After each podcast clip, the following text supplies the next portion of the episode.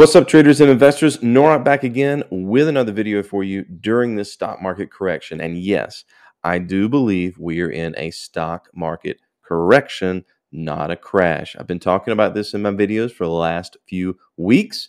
I do believe that the S&P 500 is holding still that line in the sand of 420. As long as we don't break that February the 24th low, I'm going to say this is a correction. I'm also going to talk about towards the end of the video what I've been picking up in this correction and why.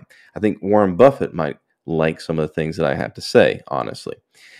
So, this video, to begin with, though, I want to talk about corrections and what they are. I'm going to use an article I dug up from the BC Times before Corona, the year of 2019, if anyone can remember that back when we were still in the longest bull run in history. That is when this article from Vi- Visual Capitalist was released The Anatomy of a Market Correction, published three years ago, May the 2nd, 2019. And this goes into some really good insight into what happens and the statistics of a market correction it's common to experience turbulence in bull markets. And how a correction is defined is a decline greater than 10% but less than 20%. Those are called market corrections. Anything getting into the 30 to 40 range, that's a crash. And I think a lot of people think that's what we're going towards for whatever reason, but well, we'll get talking about that in just a moment. So, why do they happen? Well, they can happen for any or no reason. Right now, what's the reason? The reason on the media is, of course, inflation and interest rates and war with Ukraine and possibly another COVID strain, yada, yada, yada. All these great reasons that they put out on a daily basis to sell those advertisements. Mm-hmm. If you get informed by the media, it's kind of an accident. They're there to sell you fear.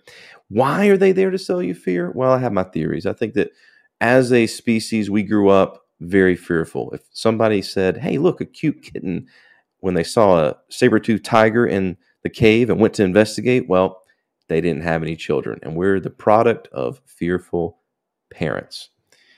Anyway, I digress. What are the statistics of corrections? Well, the frequency is about one correction per year, or as I've been saying, every other year. We didn't get one last year in 2021. It was a straight up and to the right. It was almost certain statistically we were going to get one this year. The average length of a correction is 71.6 days. Guess what day we are today from January the 4th? We're day 70. The depth, the average correction involves a decline of about 15.6%. I believe if I find my little ruler and we look and see the correction was 14.5% on the SPY that we went through. So again, we're still within this range of what is statistically expected for a correction. And the impact increased uncertainty. Hmm, where have you heard that? Increased volatility. Have you looked at the VIX lately? Actually, I think you should It's been making lower lows, which means the fear is actually declining. But maybe we'll save that for another video. And increased media alarmism. Well, that's just a given, isn't it? So individual corrections can vary significantly. Well, they're always going to be different. In fact, if I were to say this to most people, it seems like they would come back to me and say, well, this time it's different, which are four of the most dangerous words in investing. It is different, but it's not different. So here's another interesting statistic. And again, this is between 1980 and 2018. So we've had a few more years of data, but five of the corrections resulted in actual bear markets. The other 31 transitioned relatively quickly back into bull markets. Now, the last 40 years have been the most bullish in the stock market history. It's been a very good time to be an investor in the stock market. And let's just say that we added in the COVID correction into COVID crash, and now we had 32 of these corrections. Well, that's really only going to bring us down to a slightly different statistic.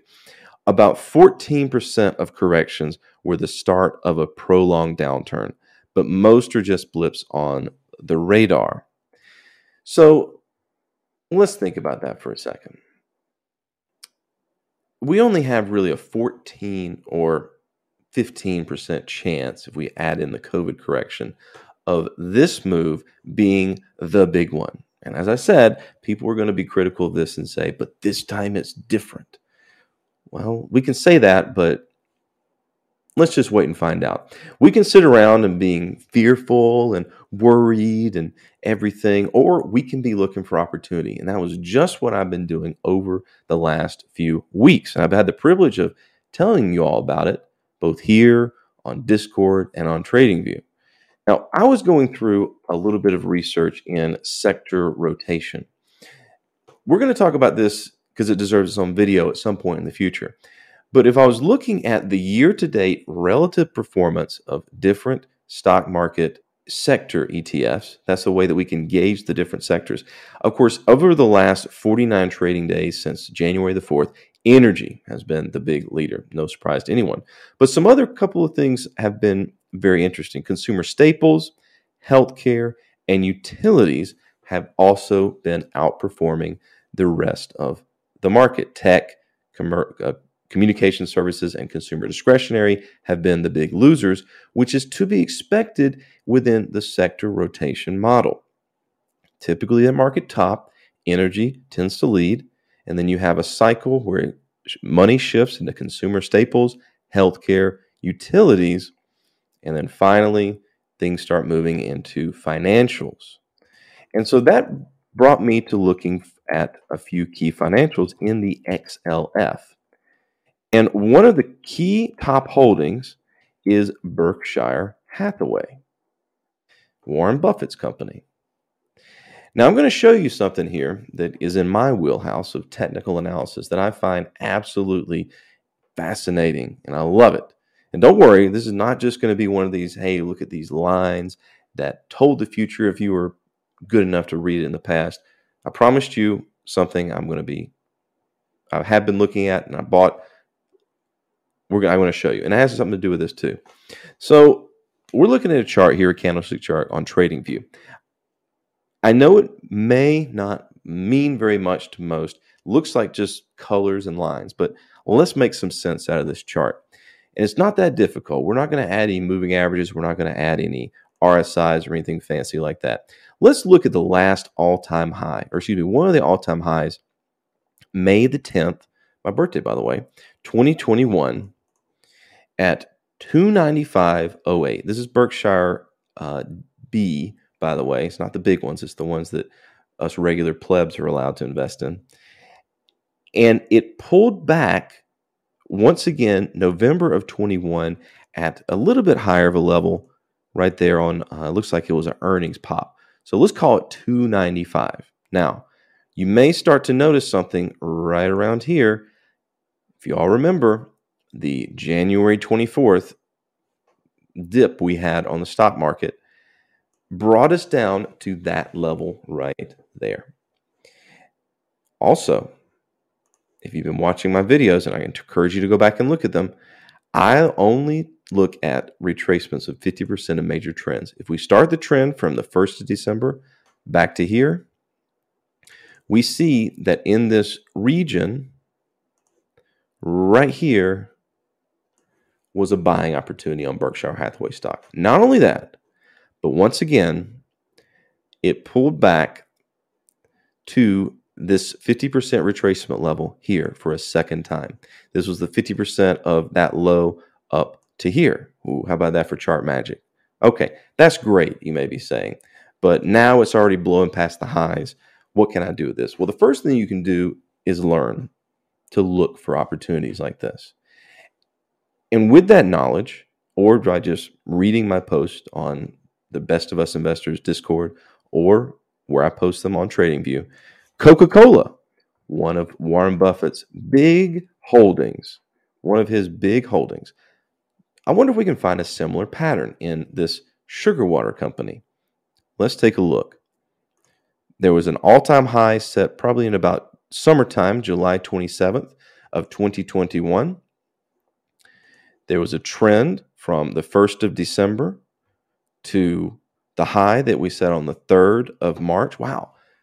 Coca Cola made a new all time high through this whole correction in the market. Hmm. Must have something to do with those consumer staples that are leading the market, huh? Well, anyway, let's say we didn't catch that. It pulled back to this level, 57.65, on March the 10th. That would have been last week.